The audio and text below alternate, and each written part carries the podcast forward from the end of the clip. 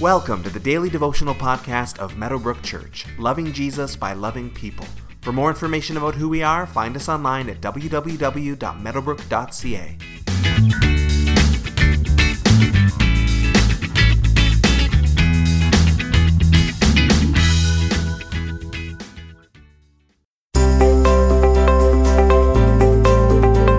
Some of us are literalists, and then some of us are more comfortable with metaphors and abstract ideas. For those of us who approach the world more literally, Jesus can sometimes be hard to understand.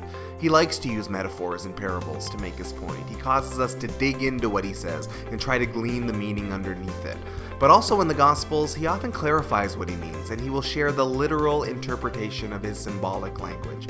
He does so in today's verses. Matthew chapter 16 verses 5 through 12 says, when they went across the lake, the disciples forgot to take bread.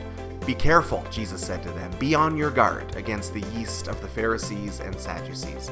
They discussed this among themselves and said, It's because we didn't bring any bread. Aware of their discussion, Jesus asked, You of little faith, why are you talking amongst yourselves about having no bread?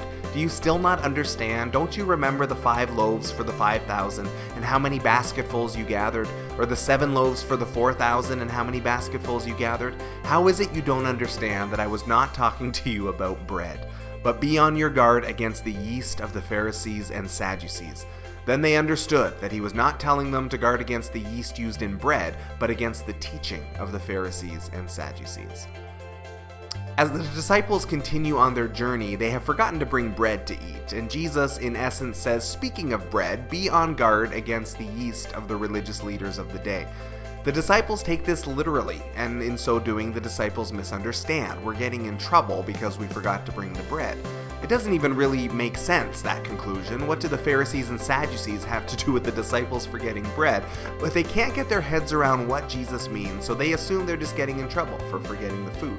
But Jesus makes clear this isn't about bread. Remember how easily I've already created bread in the miracles of the fish and the loaves?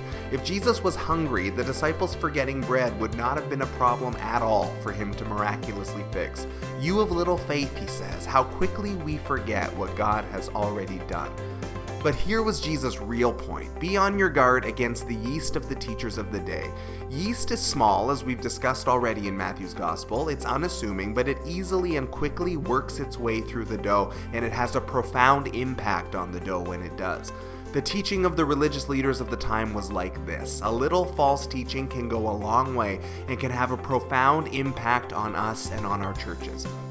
We're warned often against false teaching in the Bible, which can seem small and insignificant, but like yeast can infiltrate quickly. And so we are called to stand on guard, to stay solid in the Word, and to be plugged into a community of faith that we trust where we can grow together in our understanding of Scripture.